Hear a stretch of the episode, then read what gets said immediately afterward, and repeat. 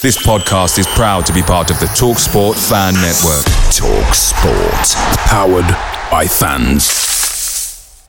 The TalkSport Fan Network is proudly supported by McDelivery, bringing you the food you love. McDelivery brings a top-tier lineup of food right to your door. No matter the result, you'll always be winning with McDelivery. Order now on the McDonald's app and you'll get rewards points delivered too. So that ordering today means some tasty rewards for tomorrow. Only via app at participating restaurants. 18 plus rewards registration required. Points only on menu items, delivery fee and terms apply. See mcdonalds.com. The Talksport Fan Network is proudly teaming up with Free for Mental Health Awareness Week this year. As football fans, we often pride ourselves on knowing everything, from which substitution can turn the game around to the quickest route home to beat the crowds. However, when it comes to discussing feelings with our friends, we might not always feel as confident. That's why we're here to equip you with the right tools so you can reach out to those who can help. If your mates are struggling, let them know that the Samaritans are free to call on 116 123. That's 116 123. They are there to listen without judgment or pressure 24 7, 365 days of the year. Let's all take a moment to talk more than football. Good morning. This is Talking Devils, the leading independent Manchester United podcast. I'm your host, Wayne Barton, joined um, as usual, but in a very different format today by the legendary football writer, Paddy Barclay. Um, good morning, Paddy. How are you doing? Good morning, uh, Wayne. Good morning, everybody. Uh, very well indeed. Thank you. Uh, as we speak, the morning after a Manchester United victory, however, one that must be weighed uh, against the quality of the opposition. But that's uh, that I'm sure will unfold. Similar um, story to your team, aren't we? Really, the start of the season, a couple of losses, a couple of wins in there. How, how are Dundee faring? Uh, I thought you meant Fulham, my uh, my my my English, my Premier League team, uh, uh who've had a great start. Um, but uh, Dundee, um, we've had a uh, what was it? Manchester United have spent in the transfer window. Wayne, you'd you'd have the correct figure, but it's over two hundred million. Two hundred million, yeah. Yeah, two hundred million. Well, we've spent. You, you know all those notes on the end of the 200 and 200 are, are the two. We've we've spent the last of those notes. Yeah, it's a, I tell you, it's a different world. But uh, I still love Dundee as much as you and everybody else who's with us today loves Manchester United. I quite like Manchester. Yeah, um, Fulham started the season quite well. Um, they, Yeah. they a slightly different uh, transfer approach to Nottingham Forest. They've gone for a little more Yeah. stability than, than Forest. two team Well, transfers. Exactly, but both teams came up together. Um, I must admit, I I felt particularly with the investment that Forest made that Forest could be the the best of the three uh, promoted clubs. But of course, they had one or two loan players in that very good Yeah. promotion side under Cooper, and um, and so they've had to they've had to uh, bring in a lot of players. Twenty one has got to be a record, hasn't it? Um, but uh, yeah, anyway, there's some some good ones among them, and uh, I still feel that that Forest will will find their feet and will survive. Um, and I think there could be a couple of big names going down at the end of this season. If you if you look at this sort of early form, uh, okay, we're only what is, what is less just over ten percent into the season, fifteen percent into the season, but uh, there are one or two big clubs who are looking, or famous clubs that are looking uh, at the bottom of the league, and and Leicester United's opponents last night are one of them. Another blue team, Everton. Um, this great, you know, they're, they're they're not worried about winning the league; they're worried about staying in it. Uh, and for a club with Everton's history, yeah, that's not good enough. No, it's not. Um, yeah, um, it was a good win for United last night. The transfer strategy of Forest is it does baffle me a little bit because I, I just wonder when they got to like fifteen, or when when they got to ten, how are they selling the club to the next ten? You know, like all right, you could say you're going to come in and make a difference, but it's like there's like the, the team that came up, the team that they brought in, and then this extra team. Oh, you'll be playing if these six players out injured. You know what I mean? It seems a bit odd, but um, you know, it Yeah. might it might work for them. Um, it seems a risk. It but, does, um, yeah. it- definitely stockpiled um, for sure. Um, United have made five signings. We'll talk about all of them and Hmm. a lot of players who did remain. Um, obviously, we're here to talk about Erik Ten Hag's start to, to life Hmm. at Manchester United. And Paddy, as his reputation um, dictates, is one of the best people um, to to actually talk to about that. Not only his masterful biography of Busby, which I plug every single week on the history podcast that we do, the um, Football Bloody Hell, the biography of Alex Ferguson, which is um, no less masterful. Um, certainly one of my favourite books on Ferguson. Um, and Mm. so it is with Busby and Ferguson in mind that I wanted to sort of talk to you um, about um, Ten Hag because the common thread that um, is associated with those two managers when they came into the job is that they demanded an unprecedented amount of control. Uh, Mm. Busby demanded total control over the club, and and Ferguson similar. Um, but in, in Ferguson's way, it was sort of like you know, let me over. I'm going to re overhaul everything anyway. You know, like the youth system and all that. But he also had control over the, the actual playing squad that he could get rid of anyone that he wanted to. And he, we'll talk about the specific examples in a bit. But the control is the tone. What I want to start um, talking about with Ten Hag because it looks like that's one of the things that he has appeared to insist on. You know, he, first of all, that he's gone in there, he said, I want control over the playing squad, but also like the, the amount of discipline that he's instilled. It seems to, first of all, have um, been clear that he, he was working that way anyway. But then as soon as United capitulated at Brentford, and he made that very infamous, now infamous decision to drag them all back into training. Mm. Um, and then ran that training uh, like himself. He did the exact the exact um, same drill as what he was putting the players through to sort of say, "Look, I'm going to do it. You should have to do it as well." Very symbolic message. That I mean, neither Ferguson or Busby did that, but um, they, it was a, a very extreme message, and it, it seems to have come across in the way control. His team selections are are all um, indicative of the level of control that he's got, and with that being the key word, that's nobody. It's way way too early to start saying he's like Busby or Ferguson, but it, it is very encouraging from a United perspective. It's still, yeah, it's it's still a good comparison, especially as, um, yes, we're talking about different environments, of course, and we can we can talk about that in a little bit of detail.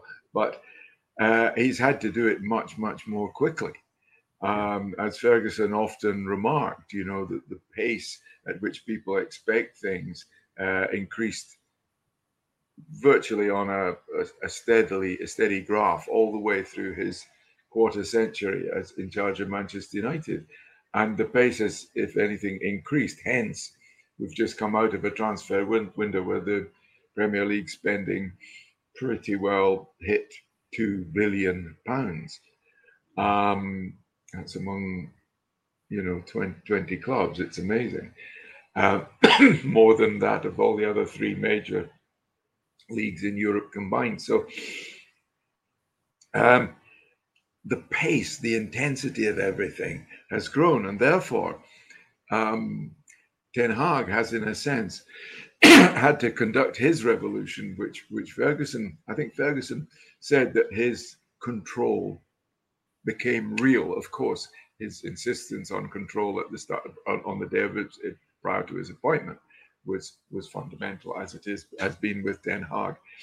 But he, he always said that his actual grip on the club didn't come until after that first trophy in 1990, was it? The FA Yeah. Cup. And by delivering for United, he then was able to use that control in a much more complete, in a, in a complete way rather than as an aspiration. Now, what Ten Hag has done is, is do it in three weeks, not between 9 November 1986 and uh, May 1990. Um, as, as Ten Hag might say, that was luxury, Alex. You know that they they um, he's had since, since that three, but less than three weeks ago, since the absolute battering at Brentford. Um, um, he, he's he's had basically to get things right, and and of course playing Liverpool, you could say was a free hit. Um, in that if they'd lost that game, as everybody, every neutral expected them to do, um, then people would have said, "Well, yeah, that's Liverpool. You know, come on, you know, give them a break, sort of thing."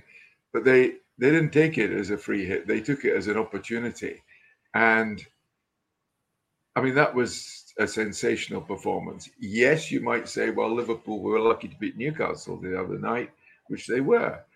Um, uh, but Newcastle are a force, uh, going to be a force, going to be a top half club at, at the very least this season.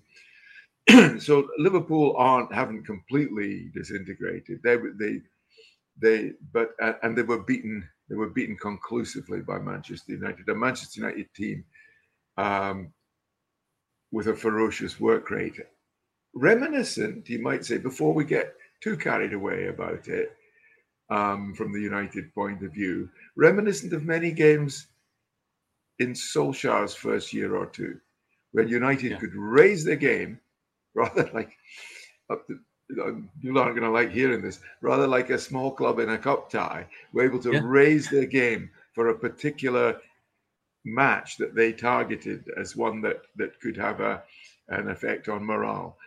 It was it reminded me a little bit of that, and we, we mustn't forget that that these you know famous victories did happen under Solskjaer and great performances against against leading clubs. So um, we have to t- take it all in that context. But there's no question at the moment, watching last night's performance at Leicester, um, that there was a control and, a, and an assumption, a control on the park where it really mattered, and an assumption of victory, which is something that Ten Hag has hinted at. He's talked about winning shouldn't be something that we go, we have a party about. It should be our job. Yeah. And that was Fergusonian, wasn't it? And yeah. uh, uh, so, yes, that's without going back to the Busby era, which was slightly different. Yes, there is a glimmer of a, a, a, a, resurgence of Manchester United becoming one day a Manchester United team again. It's um, it's, yeah, three games. This is the sample size in which we're evaluating it on. Three, three, games after losing to Brentford 4 0. And those games have all been decided by a single goal. Um, but we talked about Busby and Ferguson there, but you have to go back to obviously each of um, Ferguson's successors. Apart from Moyes, it's too small of a sample size, and it was with Ferguson's squad. With Van Gaal, um, there were two two mini runs. There was the one where United won Anfield, and they had Fellaini still playing as a false ten, and, and Juan Mata scoring the goal, scissor kick Anfield, and Rooney doing the boxing celebration against Spurs. Mm-hmm. What a mini resurgence there. And then when they had all the injuries and the kids came in, there was a little resurgence there. But there was never anything that you thought, all right, that's something that's going to stay for the long term. You knew there was like a temporary solution until the next transfer window. With Mourinho, I think there was a run where at the start of his second season, United won a few games by four goals with Pogba and Lukaku playing well. But you sort of knew there that they weren't playing really good football. It was Mourinho, his sort of Mourinho's best football, kind of. Mm-hmm. You know, like those goal, they're they're very clinical. Um, you're not always going to get that level of clinical finishing. So um, United were just benefiting from it in that moment. And then under Solskjaer, like you've already said, there was a famous start. I think it was like 18 games unbeaten, which effectively landed him the job. But for those of us who sat through those games, uh, the first two or three games were, yeah, they're all right. They were good. They were entertaining. But then the rest of the performances were not so good. The, the the results were good, but the performances were starting to decline. And you sort of, I'm not saying that we thought oh Solskjaer was in trouble already.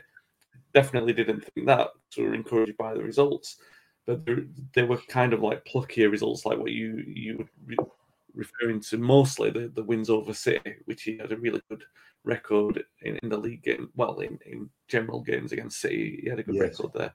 But earlier on in the cup runs, I think we played Arsenal in the cup, at Chelsea in the cup, we played at Spurs, and Solskjaer's tactical plans were always really good, but the mm-hmm. performances were not so good. Mm-hmm. And I think that's what a lot of us are looking at the moment in time because we don't know we don't know what this sample size of form is going to be how long it goes but it's the the flickers isn't it it's the it's the moments of good football that you see i mean when united there were a few good moments against liverpool there were a Hmm. couple against southampton a couple against leicester last night and and perhaps crucially most of those good moments have resulted in in the match winning moments. You know, they didn't get a fluke. They were they were good moments and they resulted in goals. And then, like I said, certainly against Leicester last night. But again, you have to look at it being a downtrodden Leicester side. That Mhm. there was a control, a control there that you haven't seen from the United side. That they actually looked like that. I mean, Eriksen's a great example because I, I tweeted about him. You know, I, I said Eriksen is really settled into this United midfield. And I had a few people saying back he looks like Paul Scholes.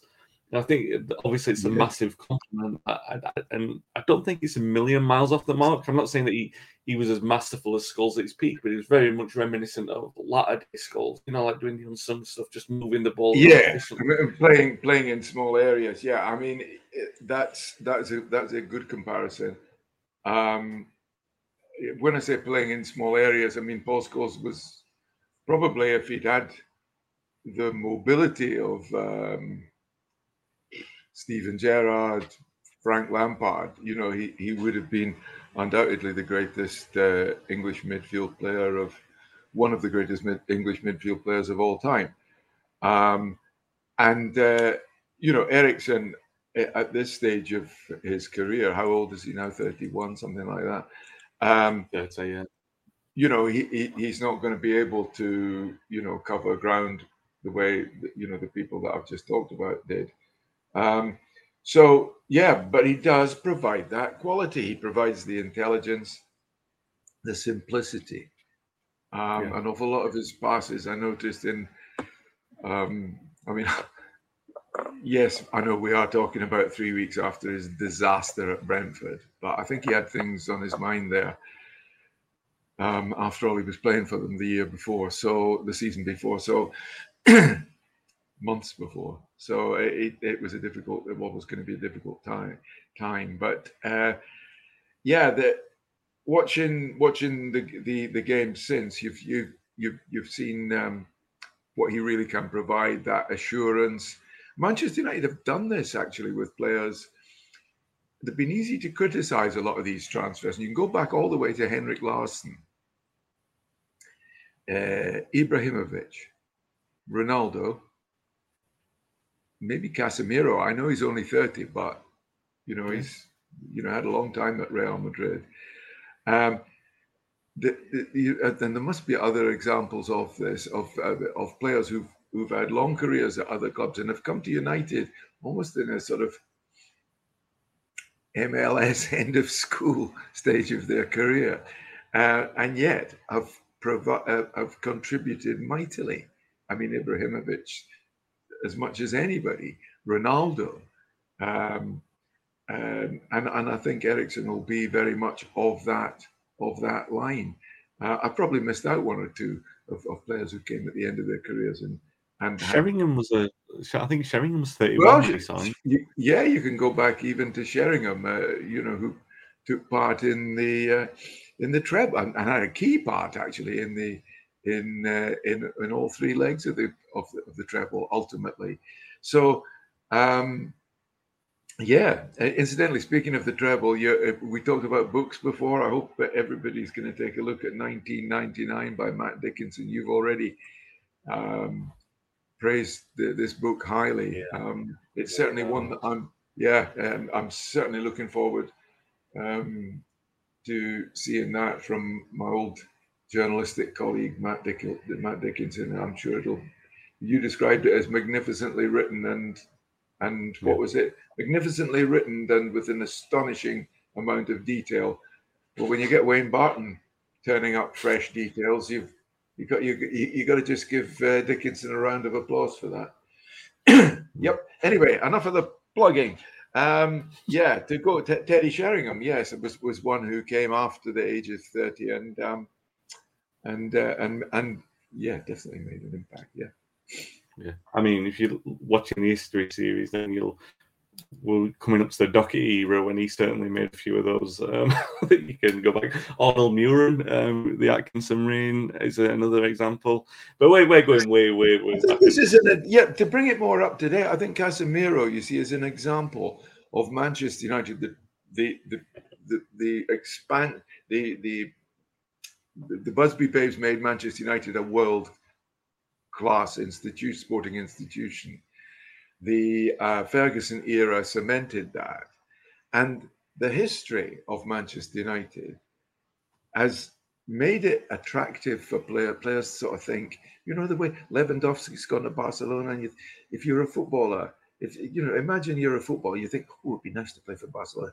Similarly, they think, whoa, looking at those Old Trafford European nights, I wouldn't mind a year at Man United, see how it goes, you know. And I think Casemiro, you know, was uh, I, you know, obviously, I, I haven't listened to, to, all his press conferences, and I don't, you know, I, I, don't know what his real reasons for coming to Manchester United are.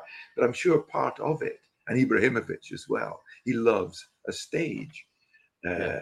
and and and he'll have seen what happened with the Cantona era and what a a stage strutter, what a showman can do at Old Trafford, and so I think. Uh, the history and tradition and, and the scale of Manchester United helps them to get these players when uh, otherwise they might just go from go for money. I'm sure they're being paid, by the way. but, you know, yeah, it definitely is. Um, but I, I, think what I really like about Eriksen is like the simple economy. Like you know, after years of watching, and I'm not going to dig all of them out, but Pogba, Herrera, mm. players who don't appear to be comfortable on the ball for midfielders. Yep. Do you know what I mean? I'm not saying yes. they're obviously not comfortable on the ball, but comfortable in possession, that they can keep yeah. the rhythm of yeah. possession going. Yeah, I couldn't agree with you more. I mean, they. Um, I, I would. I noticed you omitted Bruno from that because if you, you know, you, yes, maybe the last year he, he's not been, he's not looked at Manchester United player, but by God, he did when they needed, when they needed him and he will get back to that, I'm sure. But uh, yes, it's it's it's that comfort on the ball, that that look of being comfortable in the shirt, if you like, comfortable with the tradition of the club and with the expectations of the worldwide support. Um, I mean, Eriksen with his poker face is just ideal for that. Absolutely ideal for that. And as I say, it, it's United are lucky to have him. Yeah. Um, on Ten Hag's control, go back to that a little bit. Um, what I do like, what we've seen from him, um, what one of the things I like um, mm. is that he he's getting chances but he's also making swift decisions on the squad. He's not sort of like I think Solskjaer strung it out a little bit too too much with the players that he had. He sort of mm. gave them mm. too many chances, and, and, perhaps that's what you get when you're a player who. Um, and I, I, said this a few times. I think it sort of went miss or dropped like a lead balloon because it was mm. probably a time when Solskjaer wasn't very popular. But I mm. think a large part of Solskjaer's personality probably came from the fact that for three years he could have been kicked out of Old Trafford because he was carrying an injury. You know, he was carrying yeah. such a significant injury that you know a more ruthless coach would have just said, "All right, well, we've given you a chance to come back," but he didn't. He actually Ferguson kept him around, gave him another chance, and he rewarded him with a, a sort of nice swan song in. Uh, 2007 season, mm. Solskjaer played his part on and scored a few goals in that. So I think that probably played played a part in the reason why players like Phil Jones have been kept on. But mm bringing Ten Hag, he's he's making more ruthless decisions. He's giving. Yes, he gave Maguire a chance at the start. He gave Shaw a chance, but as soon as they underperformed, they were out. I mean, you put cap- the captain and Ronaldo on the bench. It's almost like again to go back to the Ferguson era. It's like a modern equivalent of taking McGrath and Whiteside out of the team in terms of statement, or even if you go yeah. back to, to yep. I mean, I'll make another comparison in a moment, but that certainly seems like a kind of statement that he's making at the, moment, isn't it? Yes, uh, that is true, but he's he's not gone far enough, in my opinion. If you look, uh, I, I think he need he needs. I mean, you're quite right to identify this as a success, this ruthlessness. But as an example of where the crossbar is, you just need to look, and, and I'm sure most of the people listening won't like to hear this. You just need to look across the city um, uh, to Manchester City. They've been the best, in my opinion, the best in in the Premier League, not only for winning titles but for getting rid of players. As soon as the player surplus to requirements, and it doesn't matter, they're not frightened of them doing well elsewhere. Gabriel Jesus, yes, yeah. he's above Manchester City at the moment with Arsenal, but they knew what they wanted to do, and they knew that by getting at the end of the season, they're going to have more goals with Erling Haaland than Gabriel Jesus. And there's no point in keeping Gabriel Jesus if he's going to be on the bench all the time. Yeah. So they get money out of him, which need, they need it to balance the books uh, at Manchester City, which they haven't always done, of course.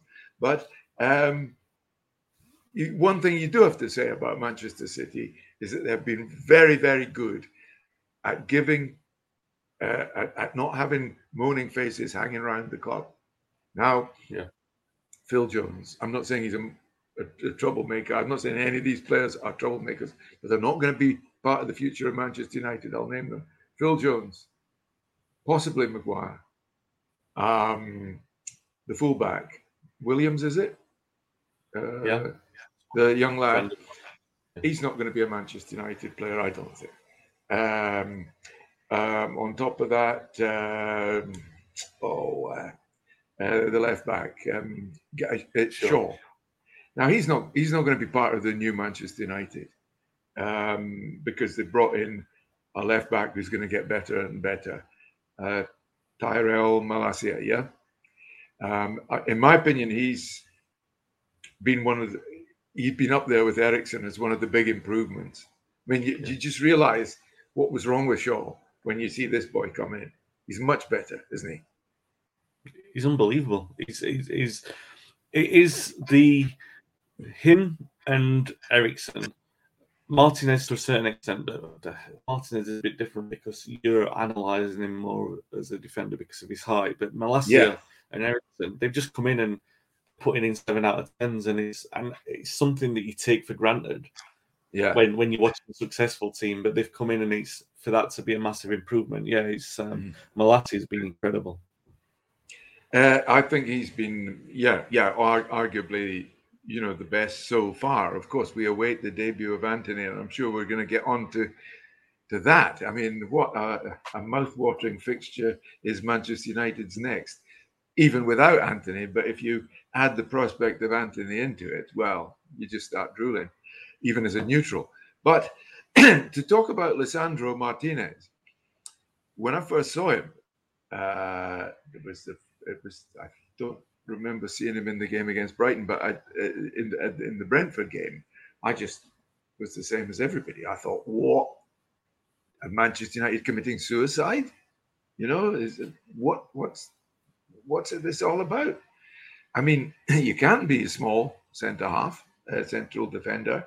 Uh, Cannavaro, I think, was World Player of the Year when he was a, a, as a centre back, and he was no bigger than Martinez.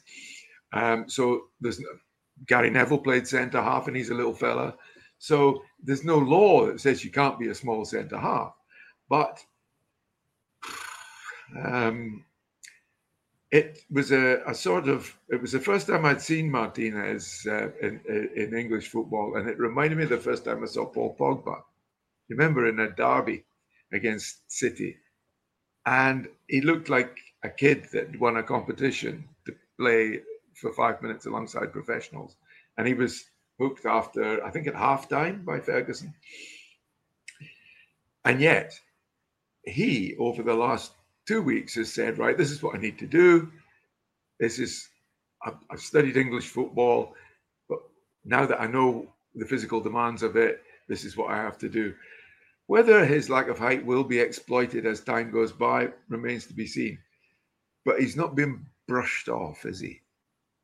Uh, you know, that's... he, was, yeah, he was brilliant against Liverpool. Man of the match at Southampton, and yeah. um, good again. I mean, the the thing is with a, a defender like Martinez is he's obviously got to compensate. So you're looking at how he compensates and his reading of the game and his tenacity. You know, getting to the, the tackles either early enough that the height doesn't matter on certainly on the ground. He's he's front foot forward, so he's getting Yeah. in front. I mean, I mean, another one's just occurred to me. Actually, you talk about defenders who get who are who are brainy, who can work it work out solutions uh, that don't involve physique. Um, late Jamie Carragher, uh, when he settled down as a centre back, he was no giant, although he was taller than any of the others we've discussed. He was like that. You know, he, he, he couldn't compete necessarily physically with a wasn't as quick as Shevchenko, for example. But in the end, he got the better of him in Istanbul. So I think, and and I, I it, flashed that particular contest flashed across my mind when I saw Martinez work out a few angles in those games you've discussed. I'm I'm looking forward to seeing him now because, of course, he he he can play a little bit as well. So it's uh, it's going to be very very interesting to see how the um, I mean, Harry Maguire may get back in the side um, because Varane. How how long will Varane stay clear of injury? How many games can he play in a month? Um, uh, that that remains to be seen. But uh, so that that's why I'm I'm not sure. People say, "Oh, he's made his Ten Hag's made his decision about Harry Maguire." I'm not sure yet. Yeah, um, yeah. There's a lot of ruthlessness going on in there. Yeah. And you're probably right there. Areas where he'll probably have to be more ruthless. We've got a comment in here from um, Blind Pew. He says, "With Antony's arrival, do you think Rashford will have some much needed?" this is this is point, right? Um, yeah. No, there's no pulling punches in the comments. Um, um, no, no fancy in there. But the point, um, I thought Rashford. I thought Rashford played well last night. Actually, but it relates back to the, the ruthlessness, right? The, there are other areas in the team that um, standards will need to be raised, and with Antony coming in, the Mm. likes of Rashford and Sancho, and, and certainly Martial, and even Ronaldo, and we'll talk about him in a minute. But Mm. all those players now, they, they need to step up. A, a, a, Well, I think- Antony's going to play, he's going to play, so there's two spaces left. well, he could play. He, he could play all along the front, can't he? Um, if he plays, I mean, the, uh, to, to to paraphrase Blind Pew, uh, with Antony's arrival, do you think Jadon Sancho has had a much needed rocket up his backside? That's another question. Yeah, nice. Goal score, goal scorer certainly- last night after being fairly anonymous in one of, in quite a few matches since he came from Dortmund. Yeah, no, he, he struggled last season. Um, his goal against Liverpool was outstanding. His quick feet in the box, and you do wonder. Um, you know, first of all, bring better midfielders in, better quality of possession, better quality of chances. Pick the heads off the floor, get the shoulders a bit higher. You know, players playing with more confidence. All of these elements go into it, don't they? And I mean, Sancho. The, the jury was out on every single player last season. Let's not Hmm, make yeah. make bones about it. Every single player, you could look at that and say, well, they won't be part of a, a title winning squad for United, either due to quality or age. By the time United are in that position again, that this Yeah. player won't be involved. So you could say the Yep. entire squad needed that. Um, and then really, that's that speaks to what um, Tenor, the triumphs that he's got so far. He's only bro- only brought in five players, but it's been that rocket up the backside for a few of these other players. Um, the other thing, just to close on the, the theme that I brought up at the start about control, and we've talked about like the McGraw and White side, and you know, like with Maguire and Ra- uh, Ronaldo being out of the side. The other thing, and you also mentioned trophy. So winning a trophy is going to be the ultimate barometer for Ten Hag. First of all, it looks like he's been backed by the club completely, which is great. Second stage is winning a trophy and getting the players completely convinced in his um, in his methods. The other thing, um, which he, he sort of did, but I know a lot of people wouldn't give him the responsibility for this because he was appointed early, because he was in the job early as last season when he was he was present at the last game of last season to, to watch United Yes. Yes. play to, to watch us lose at Palace. He was obviously making decisions, and those decisions included taking a contract offer off the table for Paul Pogba, you know, making decisions over all the players who left on free transfers, you know, Matic, Lingard, Pogba, Mata, all of these players who left. And in a way, uh, obviously, those players I'm speaking about weren't anywhere near the profile or, or quality of best loan Charlton. No. But when we look at what Docherty had to do in his first few months in charge, and in terms of redressing the um, addressing the dressing room balance and making sure that there's a, a, different energy in there, it is similar in terms of stature, isn't it? And, and it was important, mm. really, for Ten Hag that he did that yeah. because he immediately gave him some control. Yes, yes, that, that's true, and and I think that the I mean, United just got rid of Pogba just in time. It uh, it appears, um, because he's not going to have his mind on his football, is he? Um, so, it if he ever did, um, the United should have sold him four years ago, and this is part of the control thing. Uh, in fact, they should never have bought him. Um, I mean, they sold him. Ferguson sold him. I did, let him go, should I say, or maybe had to let him go. Uh, but I mean, bringing him back was inexplicable to me. After you'd seen a year of him, uh, keeping him on, giving him further contracts, and that what that said to me was that there was somebody at the club, and you can only imagine that Ed Woodward was running the club because you know he was paid to. Um, somebody at the club had, you know, a special regard for uh, for for whatever reason for for Paul Pogba. Perhaps it was, you know, to keep the agent sweet. Perhaps he genuinely felt he was the best, most potent player at the club. Um, I don't know, but I think I'm not alone, uh, and and e- even among Manchester United fans, in finding it utterly bewildering that a club kept allowed a player's value to run down from 90 million to nil. Was it? Did they get anything for him in the end? From 90, 89 million to nil in front of their eyes. It'd be like um, uh, jamming a, um, a, what you call it, a chisel into your petrol tank and watching all the petrol drain out and then wondering why your car didn't work anymore.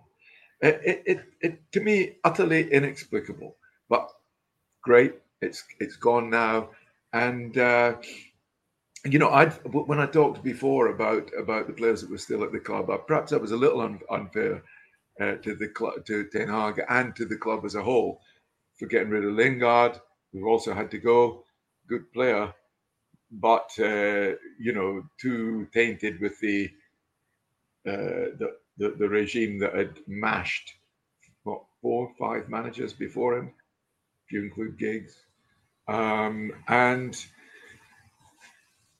you know, uh, quite quite a few people from from that era have gone, and and I hope that Ten Hag will complete the job. Already, you, you looked at the team, uh, the last three wins, and and they've got a freshness about them that was never quite achieved under the previous management. There weren't, there wasn't Luke Shaw trundling up the left wing. There wasn't Wan-Bissaka wondering why left Crystal Palace in the first place. There was, you know, there was always, you know, negatives, and and, and at the moment you can see a, a lot of, you know, a, a lot of freshness and and I think we've already talked a lot about uh, Malacia, but uh, uh, he epitomizes it for me. He's yeah. an absolute breath of fresh air in a way that, what's his name, the Brazilian Telles, uh, Telles was brought in to, to provide that. And, and a lot of people said he would. And, but the, the culture of the club sort of under under Malacia and Ten Hag, all I'm saying is that at the moment it's only three games, but it's it feels and looks different. Yeah, those three games, incidentally, Ronaldo's been on the bench. Um, there did seem to be some kind of agreement where he could go if a reasonable offer came in for him, but mm. his wages and other reasons meant that that didn't happen. Apparently, there were a couple of deals somewhat dependent on on um, movement in that area. You know, both in and out of United and Hmm. Memphis at Barcelona. A lot of things seem to be riding on that as well. Um, obviously, Ronaldo's now staying at the club, much to the delight of my nephew, I'm sure. Um, but Mhm. maybe not for people older than seven years old. Um, even though I felt quite excited when he first came back. Mm. Uh, obviously, I mean, there's a world class player in there still at the age of 37. Oh yeah, You can't score 25 goals at the age of 37 and then uh, three hat tricks in the three or just two hat tricks in the Premier League last season. You can't break the records that he did last season and not still be considered world class. However, we know that from this system, it's very difficult to envisage, and the speed of the, the Premier League, it's difficult to envisage where where he, fits into that side. But I mean, you, you can say that oh, he'll start the Europa League games, perhaps he'll start games um, against your Bournemouth or Forest or teams with slower centre backs. Do you think that that's going to be the way that Ten Hag deals with him from? now? yes. Although he, I mean, he, he he will have to make. He'll have to keep his his running in, and he's he'll have to do a wee bit of pressing, you know, because you, you he'll have to sort of sli- reinvent. No, tweak. Yes. Um, you you know. On the other hand, the potential for him to for the umpteenth time to have the last laugh is is is is there, and he will he will have seen that. I mean, quite he's, he's not worried about money because he's on what half a million a week, so that's all right. Um, but players don't get to be that good. Players don't get to be worth that much money if all they're worried about is money. he is worried about legacy, about image, about being the great I am. And the possibility, that possibility is still there at Old Trafford. And he will know that. But he, he does have to tweak his game, yes, a little bit, because, but there was um, the old Scotland manager, Craig Brown, once used, I was talking to him once, and he's, he talked, he used the phrase, a cheer sub. And I said, what's it? What's a cheer sub? He said, well, a cheer sub always like on the bench when I'm naming my bench. I always like to have someone who will lift, who if we're not doing well, will lift the crowd, lift the other players, change the atmosphere. And okay, we on, we might only get 10 minutes of impetus, but during that 10 minutes, we might he or somebody might score. And so always good to have a cheer sub. Somebody will make, cause a cheer when he comes on, rather than, I mean, you, you know, you, you put on uh, Herrera or uh, Brandon Williams or or um, Phil Jones, you do the crowd doesn't go potty. But if if you put on Ronaldo, there'll be seventy six thousand people off their seats, Yeah. and that impetus will be there. So, yeah, and he also has the opportunity that when he does start games, scoring a hat trick. Okay, what are you going to do about that, Eric? Yeah. You're going to drop me after a hat trick against Galatasaray or whoever it might be? Of course not. So he's there's still plenty to, to play for there, and uh, I'd be disappointed if he headed off to uh, America or somewhere, uh, you know, in in January. But uh, who knows? Who knows what will happen between now and then? Yeah, definitely interesting. Like I said, he's he's a player who's definitely reinvented himself a couple of times as well, and now he's faced with with this. You might as well make the best out of it, you know. And he's certainly one who's going to do that. And and to be fair, he pressed under Rangnick. A lot of people didn't see that, but he did, and he was in the team all the time, and he scored a fair few goals. Was pretty much the only goals we scored seems to Yeah. be um, and so he's capable of doing it. He's obviously um, still the best finisher that we've got. So we'll, we'll see how that goes. Um, we'll we'll close out by talking about Antony, and um, he's registered to play against Arsenal. Arsenal's going to be a very good test considering their start to the season. The, the fact that they weren't brilliant against Fulham, I think Fulham probably deserves something from that game. Um, Yeah, most of our lot who were there said that, but uh, it was certainly very close. But uh, uh, the fact is, 15 points from five matches. Yeah. You know, Very Uh, strong start. Yeah. very very strong start and and all of those people and there were lots of them arsenal people who said you know oh god this arteta's you know a pale imitation of guardiola we don't want him blah blah blah you don't hear a lot of that now and there's a there's a i talked before about the, the hope that this is there's a freshness about manchester united that other regimes have not been able to achieve under Ten Hag. Uh, There's undoubtedly that that freshness, exuberance. A- A lot of it comes from uh, homegrown youth. Uh, in the case of Arsenal, um, but it's it's there, and uh, um, when I say homegrown, I mean some of Martinelli's not not, and he, he- they'll have to watch. United will have to watch him. He's having a good start to the season, but he's but youth that's grown up with the club, if you see what I mean. Um, so yeah, that and the intensity with which they play um, is something that United have not not been tested quite in the same way in in, in some of the uh, games on their recent mini run. So it's absolutely mouthwatering. But if Manchester United play uh, with the relish and intensity that they showed against Liverpool, they can win it. Also, not just a cheer sub, probably a cheer starter. Yeah. if they if they decide to go with Antony. Um, Antony, eighty five million pound, uh, the second most expensive player in the club's history. Uh, United wanted Ronaldinho back in two thousand and three, and Yeah. I'm not saying that he's in the same class as him, but he does things on the ball that remind you of Ronaldinho. He's there to entertain. He's Yeah. there to put on a show. Um, he's very much in that respect uh, a player that right out of the United playbook, isn't he? He's a, he's- Oh yes, if I mean if he, I can remember uh, uh, uh, early Ronaldo actually. Uh, uh, he was an entity. In fact, he, he was criticised that uh, somebody called him a show pony, and in fact, lots of people became a, the phrase that you associate with him because he did like a trick. And of course, we what what we what we probably didn't know is that he was working out which tricks worked nine times out of ten and which only worked five times out of ten. I mean, looking back on it, um, that was a that was a phase he went through, and probably deliberately or at least instinctively. Um, I, I don't know. Uh, I don't. I, I, I just can't wait to see Antony, and maybe we're expecting too much too soon. But uh, you know, to, to have a, a, a true entertainer at uh, at Old Trafford um, would uh, well would would just increase the happiness of uh, of an already um, um, well. I, you, you can answer.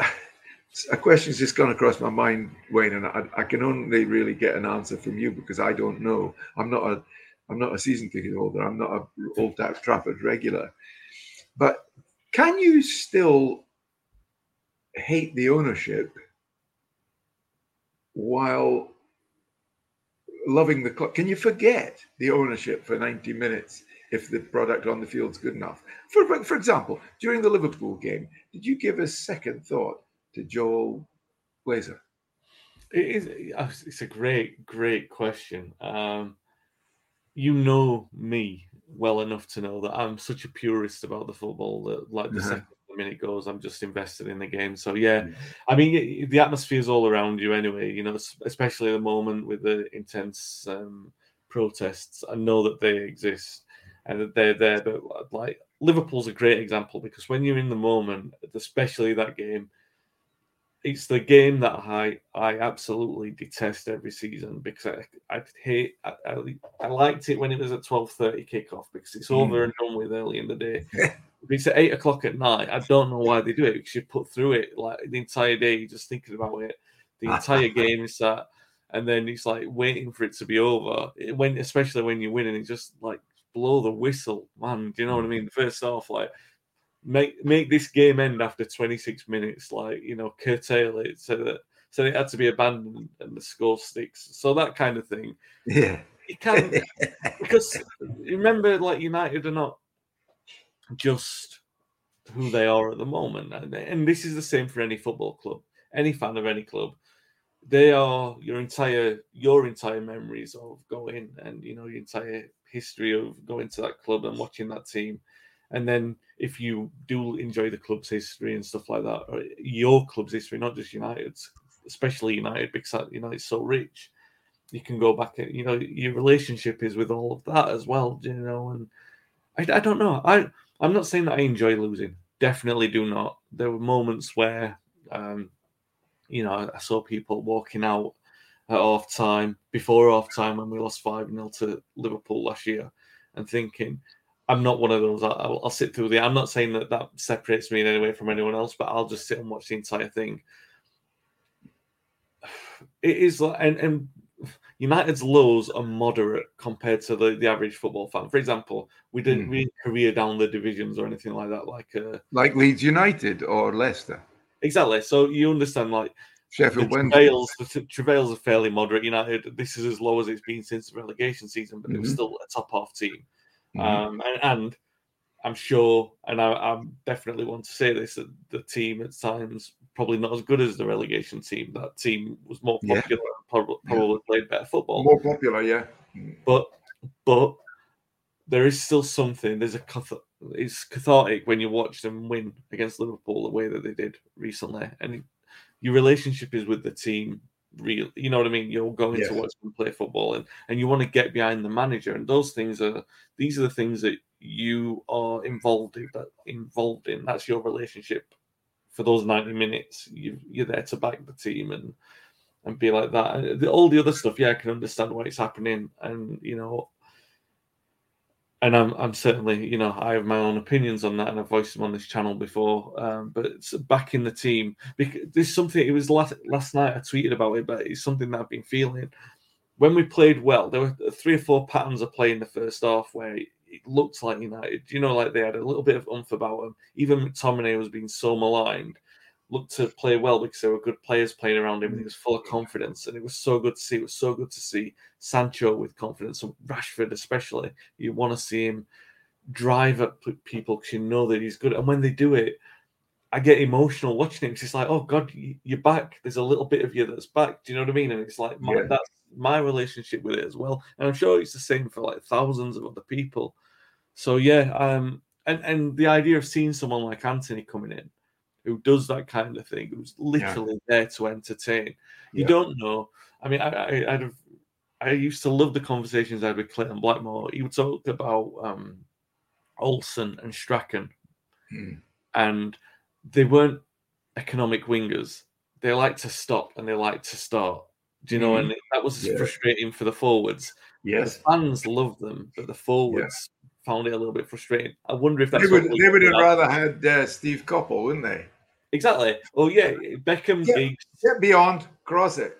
Yeah, that's exactly. But that's the thing. And Antony's probably more down the Strachan and Olsen line, but yeah. we haven't had that entertainment. That that just care carefree liberal entertainment, and that's you know enjoying watching the team play again, and then putting an entertainer into that. Yeah. Um, it, even I was talking yesterday about this, the Arsenal game. Obviously, you want to win every single game, but United's resurgence is a is bigger than individual games and results at the moment. It's about establishing a pattern of play. So even if they play well um, and they draw on Sunday, as yeah. long as we see a good game, and we yeah. see that the team are moving in the right direction. Yeah, it's it's the thing. I I, I, veered away, but it was such a great question there, Paddy. I wanted to give it the compliment. Thank you, but it's uh, yes, it's it's it the nature of oh James Radcliffe. What's James saying? When players cross the white line, nothing else matters. Surely the fans should demonstrate. ah, good point. Good point. Yeah, yeah, that is a good point. You can you can make your argument um, you can you can make your argument before and after. Um, I think, um, but the only thing, and, and I'd, I'd, be interested to know if James agrees, James Radcliffe agrees with us. James James Radcliffe, that's Jim Ratcliffe. Jim, Jim, buy the club. Don't give us your opinion. Just go, just buy the club.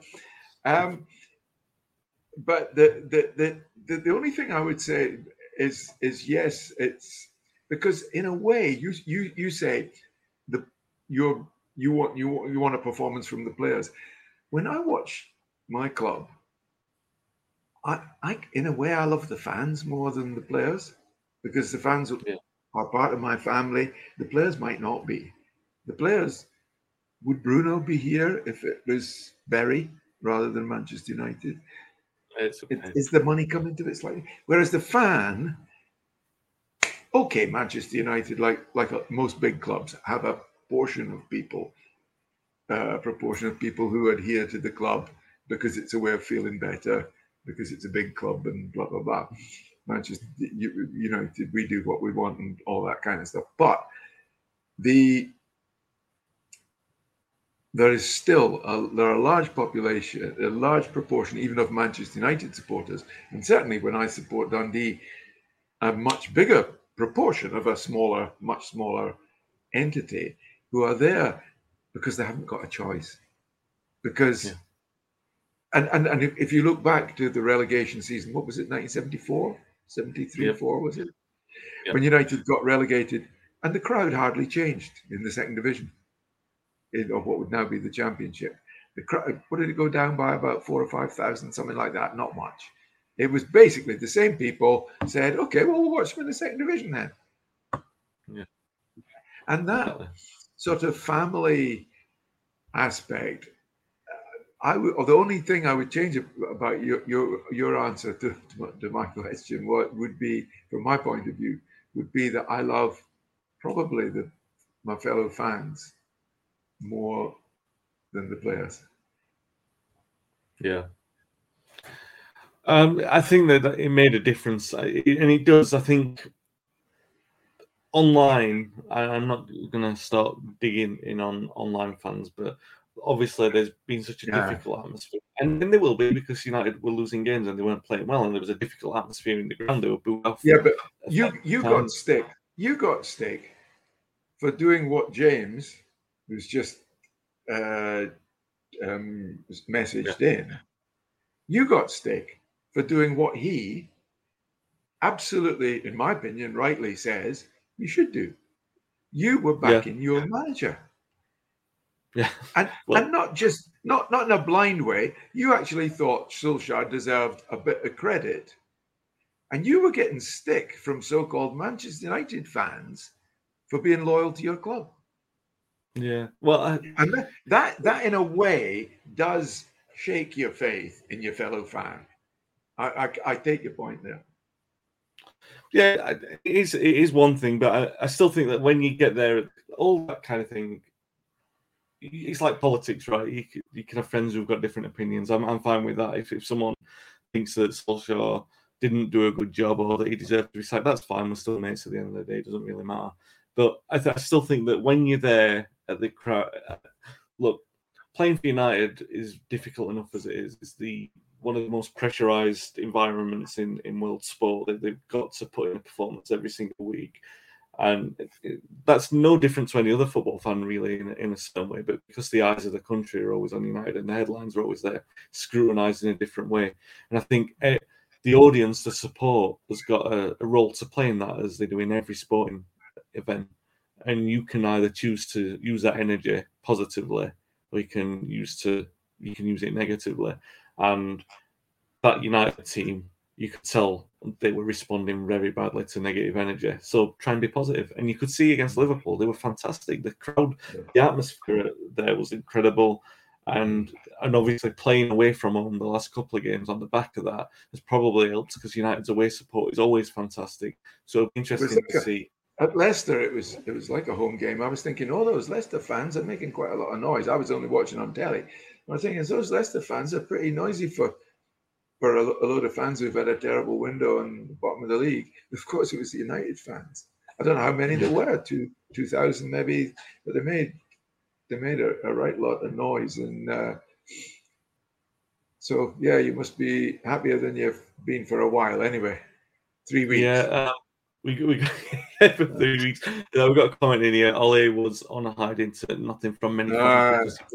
You know, Com- we, but com- we also have completely agree with that completely agree with that. It was like almost it was almost a wee bit like um Roy Hodgson at Liverpool because because Kenny Dalglish had been in for the job, you know, and so he was the anti Kenny, and and and and yeah, you would have thought that Ole Gunnar Solskjaer would be so embedded into the hearts of the Manchester United support uh, yeah. that. But you, you're quite right. The, the, everyone assumed that Pochettino and United were destined to come together. Yeah. Um, there was still anyway. We're, we're, we're, we're, nearly an hour. We've we, said yeah. this. Well, well, we're What chance have we got, eh? When there's so much to talk about. Yeah, um, it's fair. The the Pochettino point. I mean, Ten Hag was um, after his first couple of games, people were saying, "Oh, they should have got Pochettino. He's available," and that was already starting. Uh, but looks like Ten Hag turned the corner until um, possibly if we lose against Arsenal, then the knives will be back out for him. But we'll um, yeah. that'll be that. Um, we'll be back with the well, Paddy will be back next week on the history podcast. The next history podcast that we've got is the 67-68 season. Something good happened in that one, so you want to be. Oh, that'll um, be a good cracker. So, um, yeah, a few years before the relegation, at least. Some some good stuff to enjoy. And if you've enjoyed watching the podcast, please give us um, a like and subscribe on the channel. If you're listening back on the audio podcast, please be sure to give us a review on the platform you're listening on. I think Keem will be on tonight with Phil. I'm pretty sure he will be previewing Sunday's game, and I'll be back on Monday to um, talk over the game with Paul Parker. Until next week. Stay safe, stay well. Thanks for listening and watching. The Talksport Fan Network is proudly teaming up with three for Mental Health Awareness Week this year. Beyond the pitch, beyond the results, we're here to connect fans, getting them to embrace the highs and lows of supporting your club because we're not just fans, we're a team. With two in three football fans having struggled with their mental health, we understand that life off the pitch can present its own challenges. That's why we're committed to ensuring you have the tools to stay connected with your friends and fellow supporters. Take a moment to connect with your mates. A simple text or an open conversation can make a world of difference. And if they don't respond right away, don't hesitate to follow up. Let's all take a moment to talk more than football. Away days are great, but there's nothing quite like playing at home. The same goes for McDonald's. Maximize your home ground advantage with McDelivery. Order now on the McDonald's app. At participating restaurants, 18 plus serving times, delivery fee, and terms apply. See McDonald's.com. This podcast is proud to be part of the TalkSport Fan Network. TalkSport. Powered by fans.